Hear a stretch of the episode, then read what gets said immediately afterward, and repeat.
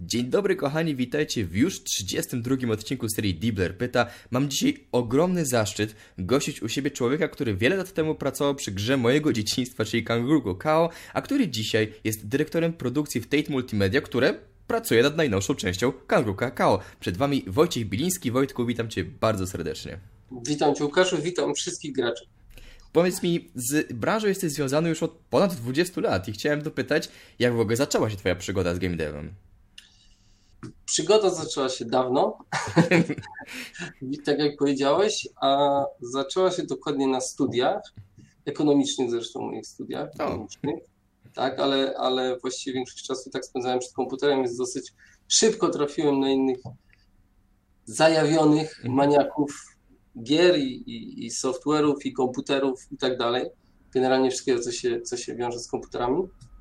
No i z tego co pamiętam, to chyba ktoś przyniósł Tomb Raidera, no i to była gra trójwymiarowa. I to, I to chyba była pierwsza gra trójwymiarowa. No nie liczę oczywiście Duma, który wtedy był troszeczkę inaczej, ten trójwymiar był zrobiony.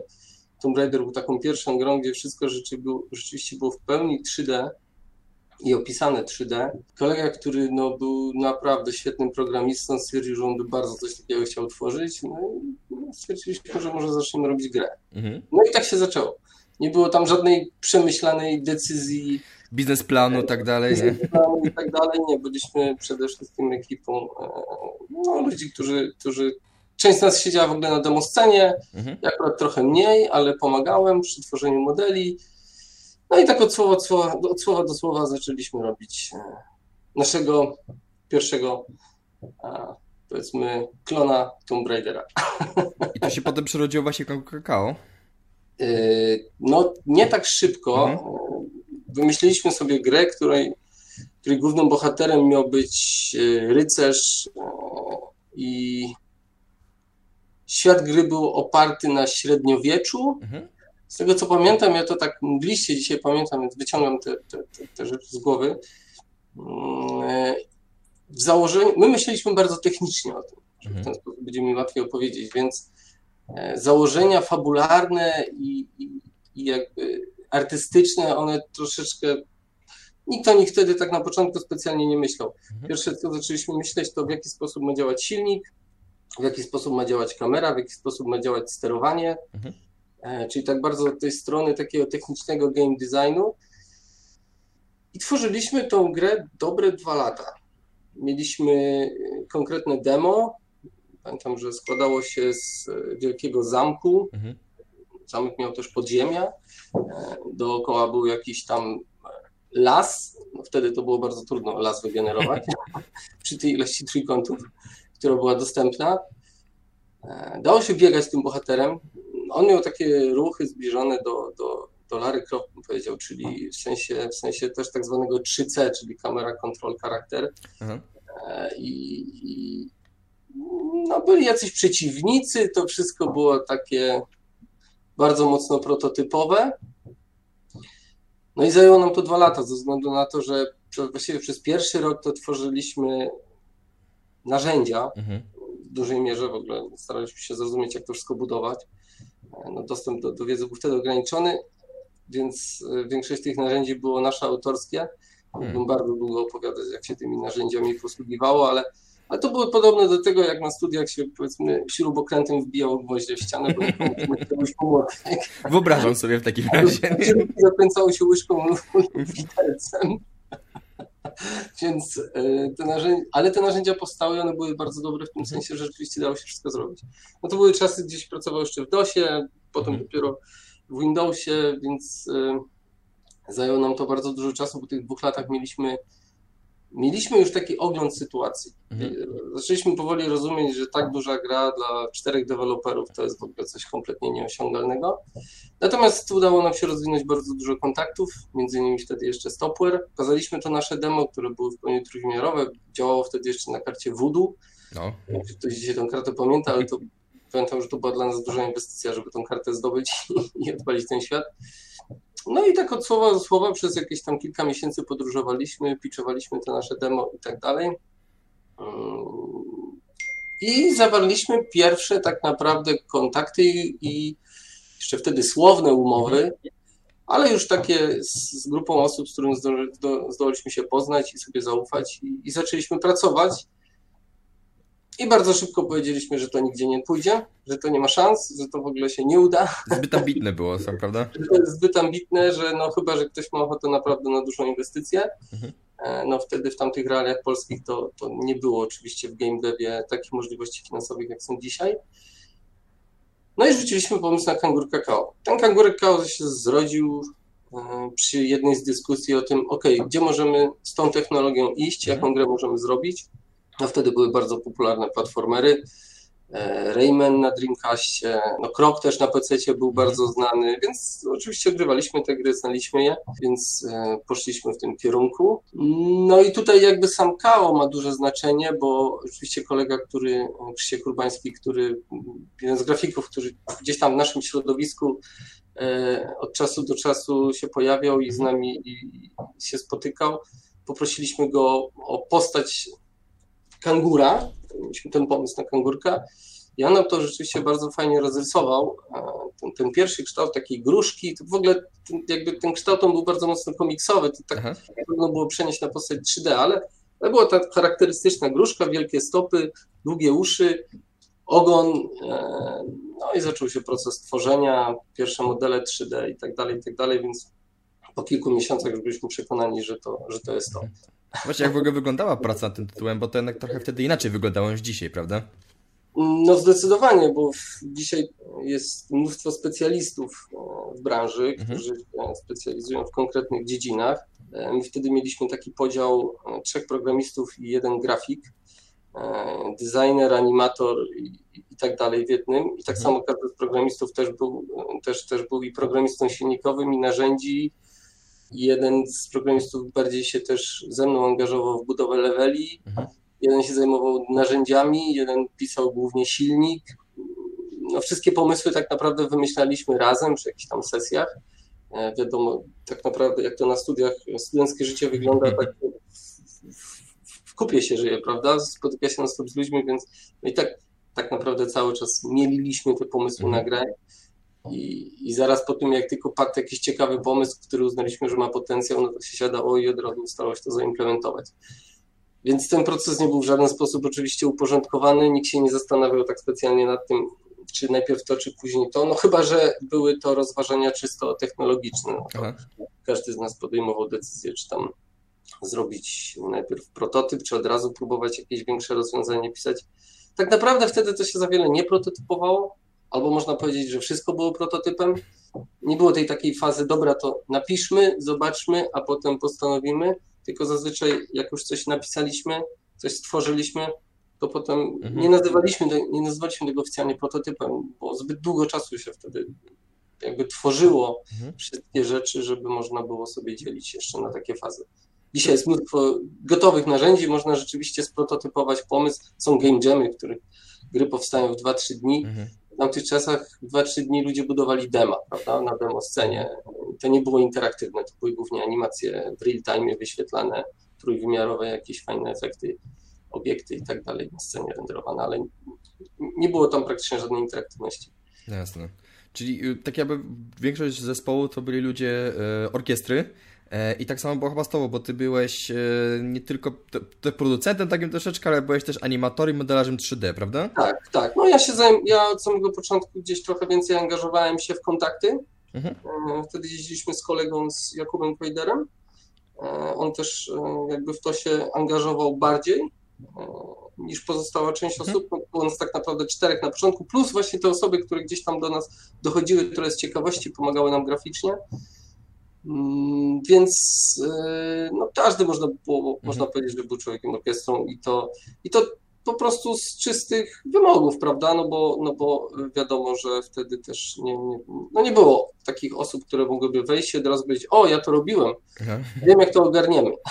Okay. No i oczywiście pierwsze dwa lata, no to była praca e, jakby zupełnie niefinansowana, więc mhm. To była praca stricte garażowa. Tak po godzinach, tak? No, właściwie to w trybie ciągłym, bo pamiętam, że jak skończyliśmy licencjatę, byliśmy mniej więcej na tym samym roczniku, mhm. przedłużyliśmy wszyscy studia na, na magisterskie, właśnie po to, żeby zyskać dwa kolejne lata na skończenie kangur kakao, bo już wtedy wiedzieliśmy, że chcemy robić kao. Mhm. No to już na studiach nas nie widzieli, to ograniczyło się do zaliczania egzaminu. No. Znaczy, ja dobrze zrozumiałem, że tworzenie gry zmobilizowało cię do tego, żeby iść na magisterkę? No właściwie to nie tyle mnie zmobilizowało, ja po prostu chciałem uciec przez dwa lata przed pracą zawodową. Okej. Okay. Ja, to był warunek, który musiałem wynegocjować z rodzicami, bo, mhm. E, no bo wtedy to byli moi inwestorzy, można tak powiedzieć. No tak. tym było, że e, dokładnie to wyglądało tak, że ja powiedziałem, że chcę zostać na magisterce, no, mhm. no dobrze, no ale czemu? Przecież licencjat w sumie jest też ok. E, no ale już też no, oczywiście rodzice tam znajomi i tak dalej, wszyscy wiedzieli, że jesteśmy mocno zaangażowani w produkcję mhm. gry. Nie trzeba było jakoś specjalnie przekonywać, ale, e, no, ale decyzja była podyktowana właśnie zdobyciem czasu. Wiadomo było, że jak się rozejdziemy i każdy z nas zacznie szukać e, pracy, no to, mhm. no to projekt umrze śmiercią naturalną. E, ale też takiej dyskusji specjalnie nie było. My już byliśmy, e, my już po tych dwóch pierwszych latach, e, po tym pierwszym tytule, którego nazywaliśmy Edgar, Edgar, Edgar, bohater Edgar, wiedzieliśmy, że mamy coś fajnego w ręku, że wiemy, gdzie chcemy iść z tym. To już tak naprawdę zaczęliśmy to traktować jako pracę, mhm. Jeszcze, jeszcze, jeszcze bez dochodów, ale, ale już pracę.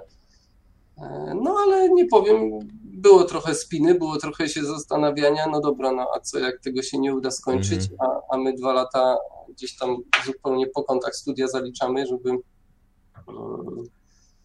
no i, no i wiadomo, żeby było trudniej, prawda, ale to była mhm. taka decyzja, to było takie trochę wskoczenie na główkę do, do basenu bez wody.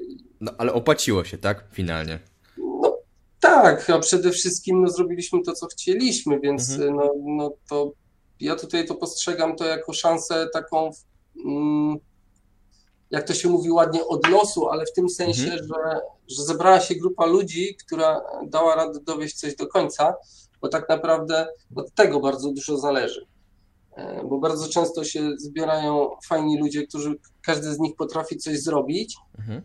ale ich losy się tak potoczą, że no nie mają szansy tego skończyć. I tu nie chodzi mhm. mi o relacje jakby osobiste, czy o, o charaktery osób, bo to w ogóle większość ludzi jest, myślę, którzy się zajmują w ogóle jak ktoś gra w gry i siedzi przed komputerem, to wiadomo, że od razu poradzi sobie ze wszystkim, prawda? Prawda najprawdziwsza, prawda. Wszyscy tutaj jesteśmy jakby w jednym obozie. E, natomiast no, wiadomo jest, że jak ktoś no, musi, można sobie wyobrazić, że ktoś nagle, nie wiem, wraca na drugi koniec Polski, bo, bo musi, prawda? No i wtedy jeszcze w czasach bez internetu i tak dalej, no to myślę, że projekt się po prostu nie udał. My byliśmy podzieleni na e, Kraków i Nowy Sącz. Mhm. E, to było na tyle blisko, że, że mogliśmy się spotykać regularnie. Wakacje spędzaliśmy razem, wszystkie, e, więc, więc na wakacje przez 2-3 miesiące w ogóle pracowaliśmy w jednym miejscu. Potem się część, dwie osoby dokładnie, ja się gości, Marcin, mhm. wyjeżdżali do, do Krakowa, ale, ale no to też było blisko, więc, e, więc tutaj bym powiedział, że no tutaj pewien taki przypadek losowy, że, że udało nam się w jednym czasie kończyć studia, mhm. dzięki temu też doprowadzić grę do końca. To było też fajne, bo dla nas koniec studiów był de facto deadline'em. no tak, tak przecież. Tak, jak, no tak. tak. To, to powiem Ci szczerze, bardzo pomogło. Ja to oczywiście dzisiaj mogę przeanalizować wtedy to widziałem trochę inaczej. E, wtedy to widziałem na zasadzie takiej, że musimy się spieszyć, bo, no bo jak nie to się rozjedziemy i tak dalej. Ale dzisiaj mogę to nazwać deadline'em, mhm. tak jak się wpisuje, wiadomo, deadline w projekt i, i, i, i, powiedzmy gdzieś tam z wydawcą, jak się plan realizuje na stworzenie gry, no to, to też to jest ważne, prawda, mhm. żeby każdy mógł swoją część e, wykonać na czas. No i wtedy, gdybyśmy pewnie nie mieli tego naturalnego deadline'u, no to kto wie, może byśmy robili grę 5 lat, może 10. Bo do dzisiaj. 7, może do dzisiaj. ale, ale no ciężko powiedzieć, prawda? Ale wiem, że właśnie pod koniec tego piątego roku studiów bardzo dużo decyzji już było podyktowane czasem mm. i to, to było dobre. No bo, bo jest y, trudno. Najtrudniejsze z mojej perspektywy, po, po, po, jak z moim doświadczeniem, wiem, że najtrudniej jest czegoś zrezygnować. Aha. E, tym bardziej, że jeszcze jak się samemu coś robi, tak jak my de facto sami tworzyliśmy, no to człowiek ma takie poczucie, że może wszystko. Znaczy, zdaje sobie sprawę, że może mu to zająć tydzień albo rok, e, ale, ale to jest jakby ten drugi krok w rozumowaniu. Ten pierwszy to jest, o, a co mi jest potrzebne, żeby tą fajną rzecz zrobić. Mhm. I bardzo trudno jest wcisnąć hamulec. Mhm. No i tutaj to uważam, że to jest jedna z trudniejszych rzeczy w game developmentie. Zresztą no, w każdym dłuższym projekcie, prawda? To, szczególnie takim, który jest artystyczny, a nie tylko funkcjonalny. Mhm. Kurczę, to chciałem powiedzieć, że super historia, bo dzisiaj tak się nie robi. Ja wiem, że jest cała e, e, arena indie, tak? I, I, są właśnie takie małe zespoły, po prostu grupka znajomych, ale no to jest takie, nie wiem jak to powiedzieć, motywujące, to co powiedziałeś, że... No, może, wiesz, ja to tak nie mam na to jakiegoś takiego e, spojrzenia, mhm. czy to jest lepsze, czy gorsze. Pamiętam, że wtedy pod koniec gry, no, też byłem gdzieś tam w stresie, czy to się uda, czy się czy gra się sprzeda, bo to był, nie? Czy, no przecież. Kolejny, kolejny, kolejny, kolejna część układanki. E, my mieliśmy partnerstwo wtedy z Jaśkiem Szczepanowskim, e, z którym założyliśmy XA Interactive. Mhm. On nam bardzo dużo pomógł, bo to Jasiek już wtedy e, funkcjonował w rynku gier komputerowych. On już wtedy działał stopwarem, z, z tego co pamiętam. Mhm dystrybuował jakieś gry na, tutaj na rynku polskim. My tak naprawdę wiele o tym nie wiedzieliśmy. Pamiętam też, że, że, że pukaliśmy do CD Projekt w tamtych czasach. E, byliśmy nawet w Warszawie, pitchowaliśmy im Kangur Kakao, tak, była mhm. też taka historia. E, natomiast wtedy, już nie pamiętam, czy rozmawialiśmy z Adamem, z którymś z szefów w każdym razie. Jednym z dwóch, nie? Tak, jest ich dwóch. E, I, no i oni wtedy nam powiedzieli, że, że, że oni chcą własne gry robić. Jeszcze mhm. wtedy nawet nie, nie, nie ogłaszali Wiedźmina. To Wiedźmin to dopiero chyba po 2000 się pojawił na, jakby w eterze, a, mhm. e, a oni wtedy wydawali gry, nie? więc też tutaj szukaliśmy jakby wiedzy i pomocy i drogi. Mhm. E, więc no tutaj też nam się fajnie pokładało. Tak naprawdę przez to poznaliśmy Jaśka Szypanowskiego, on tam z nimi współpracował. E, tam w ogóle było oczywiście mnóstwo niuansów, bo tam jeszcze w Topware też byli ludzie, którzy gdzieś później mm. odeszli, oni też robili własną... By tam książkę grę. można było napisać o tym, co tak, się działo, tak, co? Jakby, e, ale, ale tak naprawdę pod koniec my zaczęliśmy wchodzić już w branżę, -hmm. już z produktem, już, już mieliśmy też tego partnera biznesowego, takiego odpowiedzialnego, no właściwie to wydawniczego, można mhm. było powiedzieć bardziej niż. Czyli on, on rozumiał tą stronę wydawniczą, my tą stronę deweloperską, więc, więc tak to się zaczęło. Po Stoic Interactive. No i potem się pojawiło KO2 i potem się już pojawiły różne inne przygody. A teraz Tate Multimedia już wygląda zupełnie inaczej po tych wielu latach. I chciałem właśnie troszeczkę dopytać, jak w ogóle wygląda w tym momencie ta firma? W sensie, ile osób u Was pracuje? Jakie macie plany na przyszłość? Jak wyglądają kulisy pracy w Tate Multimedia? No, w Tate Multimedia pracuje różnie, w zależności od gry i tam na przestrzeni lat. Zazwyczaj tak między, zazwyczaj około 40 osób. Mhm. Czasami, czasami gdzieś tam jest to 50, jak się doliczy jeszcze kontraktorów ale my też współpracujemy z innymi firmami, więc to jest taka firma, powiedzmy, która raczej z zatrudnienia takiego przy grze gdzieś tam nie przekracza 60-70 mhm. osób wszystkich. Jasne.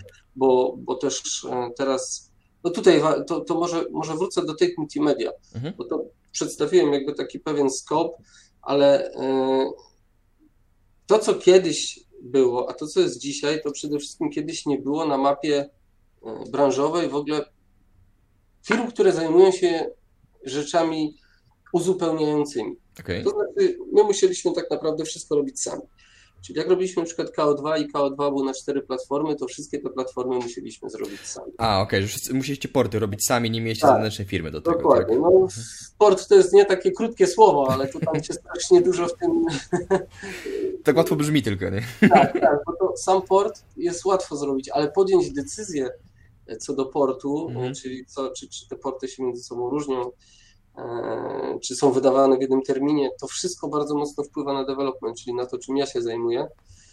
E, więc ja to tak postrzegam e, od tej strony, że w momencie, kiedy możesz działać z partnerami, którzy zajmują się częścią, no to mhm. też, też masz od nich bardzo dużo pomocy takiej logistycznej. Na zasadzie co zrobić tak, co zrobić inaczej, e, co można e, przesunąć, co, co powinniśmy zacząć robić pierwsze i tak dalej. Okay. Więc No jeżeli nie ma takiej dyskusji, no to de facto siedzisz przed ścianą i musisz tę decyzję podjąć sam. No w efekcie jest to bardzo trudne, prawie niemożliwe, więc zazwyczaj po prostu siadasz, zaczynasz robić, mhm. no że tak powiem, woda sobie płynie. Gdzie dopłynie, to, to się jeszcze okaże. Mhm. Więc e, tutaj tej multimedia rzeczywiście już jest e, w tym sensie jest, no zupełnie, no jest po prostu firmą, jest e, firmą na, na mapie komputerowych, która działa ze swoimi partnerami, która ma swój zespół, która ma swoją technologię i przede wszystkim ma swoją jakby wypracowaną ścieżkę pracy, mhm. czyli taki sposób zarządzania projektem. No my działamy tak jak większość firm w takim tak zwanym trybie Agile plus Waterfall. Mhm. Waterfall to ta stara nazwa, wiadomo, nie? Milestone i jedziemy z tym, co chce producent i, i jak tam z producentem się e, e, dogadaliśmy. E, no a Agile, no to, to, jest, to jest to planowanie co tydzień, czyli, czyli nikt, wiadomo, w poniedziałek nie zagląda do planu, dzisiaj muszę dostarczyć taki model, i, tylko rzeczywiście tam siadamy w poniedziałek i, mhm. i na każdy tydzień planujemy pracę a co miesiąc robimy podsumowanie w stosunku do e, milestone, czyli, czyli do, te, do tych etapów pracy i wtedy możemy też złożyć raport e, na przykład e, do marketingu i mm. powiedzieć, dobra, słuchajcie, no to, to i to się udało, to i to nie, to tutaj musimy tak i tak zadziałać. Już tak brzmi bardzo poważnie, to już nie jest czwórka osób na studiach, które robi grę, prawda? Nie, no to jest po prostu, są, są osoby, mają swoje role, no też, też wiesz, zupełnie tutaj jakby działanie firmy jest konsekwencją tego, jak dzisiaj branża oczywiście wygląda, bo Jasne bo kiedyś to jak przychodziła osoba do, do pracy w grach, no to pytała się, y, co fajnego robicie i ja potrafię to i to. No a dzisiaj to już raczej jest na tej zasadzie, że jakby jest jakieś stanowisko, które już jest stricte określone, my go nawet nie musimy tak naprawdę określać, mhm. bo ono już jest zdefiniowane choćby przez tysiące ofert na skillshocie. No tak. E, I, I mniej więcej firmy też się do tego dopasowują, no bo zdają sobie sprawę z tego, że jak chcą mieć dobrych specjalistów, no to muszą się nauczyć wdrażać ich pracę w swój proces. Okay. Mm, więc e, to, to jest ta duża różnica. Wtedy to było na takiej zasadzie, dobra, no to jak znasz Maxa, to możesz zrobić wszystko, co się da z Maxa wyeksportować. A jak czegoś nie wiesz, no to, to się nauczysz, nie? I, I to większość osób też tak do tego podchodziło, że się chętnie uczyli. No dzisiaj tak raczej nikt do tego nie podchodzi, bo to też nie ma specjalnie sensu. Mm. Max czy, czy inne programy do 3D są kobyłami, tak samo zresztą Unreal czy Unity są kobyłami i nie korzysta się ich, z nich w 100%, prawda? Architekt mm. do czegoś innego, animator do czegoś innego i tak dalej. Znaczy, nie, nie ma już człowieków, o, człowieku, źle odmieniam chyba, ale człowieków orkiestrów, tak? Nie ma, nie ma bo, bo jest przede wszystkim pipeline tak zwany, mm -hmm. nie produkcyjny, czyli... E, no i to lepiej działa, to lepiej działa, bo e, można dzięki temu może to tak bardzo się nie przekłada na prędkość tworzenia gry, ale mhm. bardzo mocno się przekłada na to, w jaki sposób współpracujesz znowu ze swoim otoczeniem, czyli z tym tak. wewnętrznym marketingiem, wydawnictwem, e, czyli oni też wcześniej już mniej więcej mogą wiedzieć, jak komunikować grę i tak dalej. E, no i, no i też z firmami zewnętrznymi, czyli, czyli z dystrybutorami na przykład, mhm. E, czy, czy no teraz to najważniejsi są gracze i oczywiście komunikacja społecznościowa. Oczywiście. No, więc e, tam, tam ludzie jakby mhm. szukają informacji, więc my też musimy, wiadomo, jakby umieć powiedzieć, zanim coś wyprodukujemy, o czym będzie nasza gra, no bo to, mhm. to jest jakby klub. Wtedy w tamtych czasach, no, dopóki nie skończyliśmy gry, no to właściwie ona nie opuszczała naszego biura. Wiele osób w ogóle nie słyszało o niej, tak, dopóki ona nie powstała. Nie, nie. Z, dru z, drugiej strony, pod wieloma względami jest to prostsze. Mhm. No ale, no, ale dzisiaj są inne realia, prawda? Zresztą uważam, że, że rozwój jest na plus, więc a to wiesz co, to pozwól w takim razie, że przejdę do tematu, na który podejrzewam każdy widz i słuchacz tego wywiadu czeka, czyli opowiedz mi trochę o najnowszej odsłonie przygód naszego sympatycznego kangura i, bo to jest dla mnie ważne pytanie, ile będzie kangur, kangur kakao, tego starego kangur kakao, w tym nowym kangur kakao? E, no, to, to są oczywiście pytania po części związane z samą grą, a my mhm. komunikację prowadzimy na naszych kanałach społecznościowych. Ja się osobiście nie zajmuję, więc nie chcę jakby tutaj wchodzić w rolę e, osób, które się tym zajmują. Jasne.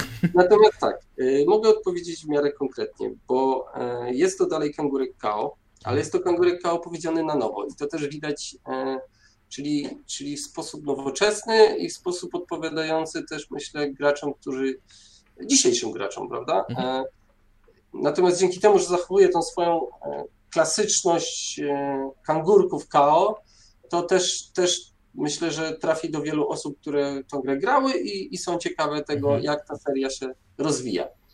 To nie jest kontynuacja bezpośrednia przygód, e, to tyle mogę powiedzieć. To jest też, też widać zresztą to po, po, po samym modelu KO, myśmy go zupełnie tak naprawdę zmienili. To jest dalej KO, tak. ale widać, że to jest inny KO.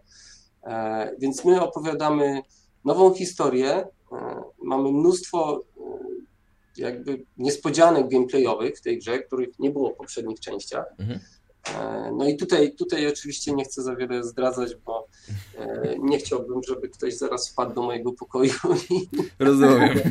Powiedział, że Wojtek, jednak tego mieliśmy nie mówić, bo jeszcze nie wiadomo, czy na pewno to w grze będzie, bo jeszcze tak naprawdę jesteśmy przed fokus testami mhm. E, i tak dalej, i tak dalej. No, tak swoją drogą to już jesteśmy po części fokus testów, więc e, i tutaj odbiór jest bardzo pozytywny, więc mhm. E, tutaj, ale wiadomo, że zawsze jakby my deweloperzy robimy trochę więcej niż jest w finalnej grze, to są, to są te fazy prototypowe.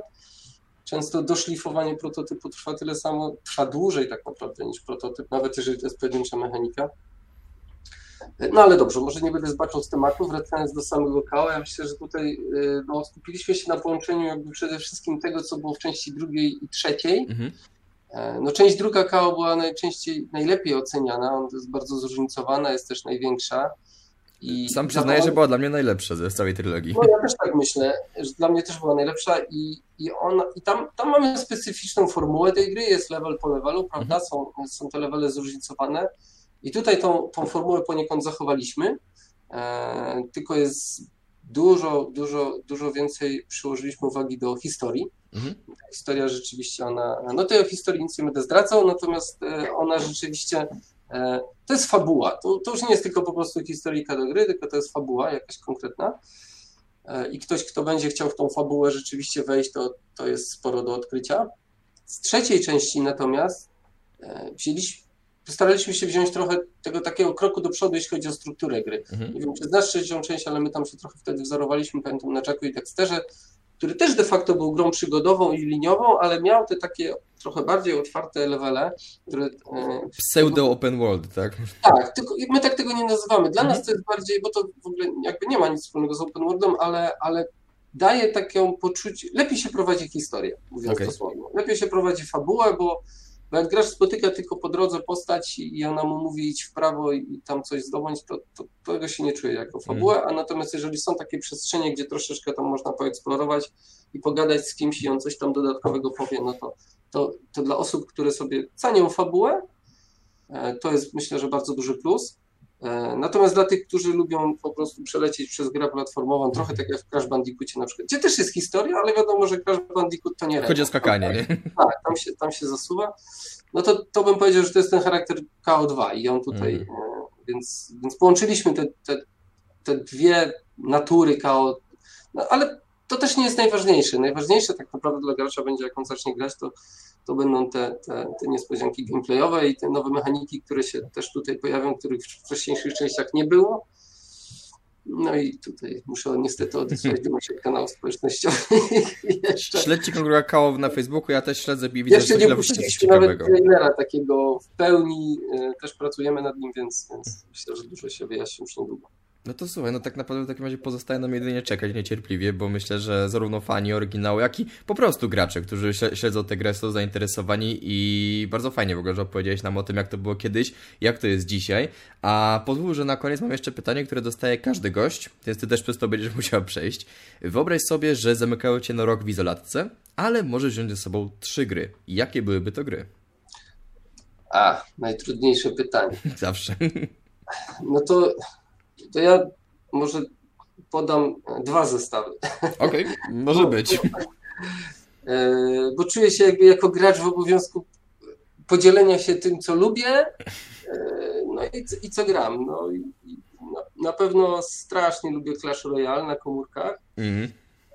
Bardzo dużo czasu w to grałem i do dzisiaj czasami do tego wracam. Jak nie mam w co grać, to też odpalam któryś z GTA, no teraz piątkę dalej, dalej gdzieś tam czasami w to gram. E, no i dużo czasu spędzam. Tutaj może, no jest to gra, jest to gra komputerowa, mm. są to szachy online. Ej, no jak najbardziej, jest to gra i grasz na komputerze, tak? Więc... Jedyna gra, gdzie czynnik losowy nie ma, nie ma znaczenia i to rzeczywiście mają przewagę nad Clash Royale. Mhm. E, no ale wiadomo, Clash Royale to jest gra komputerowa i tam można, można sobie dużo dodatkowych rzeczy zrobić. Natomiast to co, to, co bym tak naprawdę zabrał, no to jest pewnie to, co w teraz gram, czyli Hadesa. Jest świetna gra. Świetna gra. E, to jest też dla mnie jakby coś e, zupełnie nowego. Ja grałem w Dead Cells i tak z roguelike'ów to chyba, chyba, a grałem też w Risk of Rain 2, e, no ale Hades jest naprawdę fajnie zrobiony, no i jest to przede wszystkim coś bliżej mojego gatunku, bo to jest, no nie jest to oczywiście platforma, ale to jest, to jest stricte akcja, prawda? Pierwsze gry, na których gdzieś tam jeszcze jak bardzo dużo grałem, no Devil May Cry to chyba był, Devil May Cry, Metal Gear Solid, no Metal Gear Solid trochę inne, ale Devil May Cry to była moja zdecydowanie ulubiona gra mhm. na PlayStation 2 i, i tutaj można powiedzieć, że Hades no to jest też taki slasher, prawda, tylko, tylko z inną strukturą zupełnie. Mhm. No Red Dead Redemption, no bo na rok do izolatki GTA 5 to już chyba nie. A Red Dead Redemption 2 to samo to by ci wystarczyło na rok. Dokładnie, a jeszcze, a jeszcze uruchomiłem, owszem, jakiś czas temu, jak gra wyszła, e, no ale tam godzina to jest mało, żeby pograć, więc to tak. się dobrze złożyło. No i co, no i pewnie szachy bym sobie też wziął. Żebyś tutaj kontaktu z innymi graczami. Ale słuchaj, nikt na to nie wpadł jeszcze, tak? Bo na przykład Hades, Red Redemption to już kilka razy padało do przygody, ale kurde, szachów nikt nie, nikt, nikt nie pomyślał no, o tym. Ja, pomysł. To, to jest taki trochę off-topic, ale ja, mhm. ja oczywiście gram i, i teraz jeszcze Przyznam się szczerze, że kiedyś więcej tam za czasów oficjalnych, gdzieś tam w jakichś kółkach i tak dalej. Nie jestem mm. oczywiście absolutnie żadnym dobrym szachistą, to jest, to jest takie granie stricte amatorskie. E, jak znajdę czas, to gdzieś tam coś mi się uda poczytać, ale Natomiast no, ostatnio o szachach jest bardzo dużo i to też nakręca. No, był ten mm świetny serial w Netflixie, myślę, że też oglądałeś, bo tam naprawdę tak. dobra rzecz. I, no i też no, no, nasz szachista wielki obecnie też, też gdzieś nakręca ochotę Poza tym to jest, to jest dobra, to jest gra, przy której można się naprawdę wyciszyć i gdzie jakby nic cię nie zaskoczy. Poza własnymi umiejętnościami. Więc to, słyszeliście gracze, polecamy bardzo szachy, żeby jednak czasami... Co, to, to jest dopiero retro. to jest gra retro. To jest oczywiście, to jest oczywiście uwaga od Wojtka Bilińskiego, niekoniecznie od tej multimedia. Tej multimedia zachęca przede wszystkim do Kangur Kakao. Oczywiście, że tak, oczywiście. Słuchaj, Wojtku, to jeszcze raz bardzo Ci dziękuję za to, że nam opowiedziałeś o Kakao, o tym powiedziałeś, jakie gry weźmiesz do izolatki i pokazałeś jakby za kulis, jak to wszystko wygląda. Dziękuję Ci za to, że znalazłeś czas na ten wywiad i cóż, no pozostaje mi powiedzieć, jak wyjdzie Kangur Kakao nowy, grajcie, a Tobie mówię, do następnego. Dzięki wielkie za wywiad. Do usłyszenia.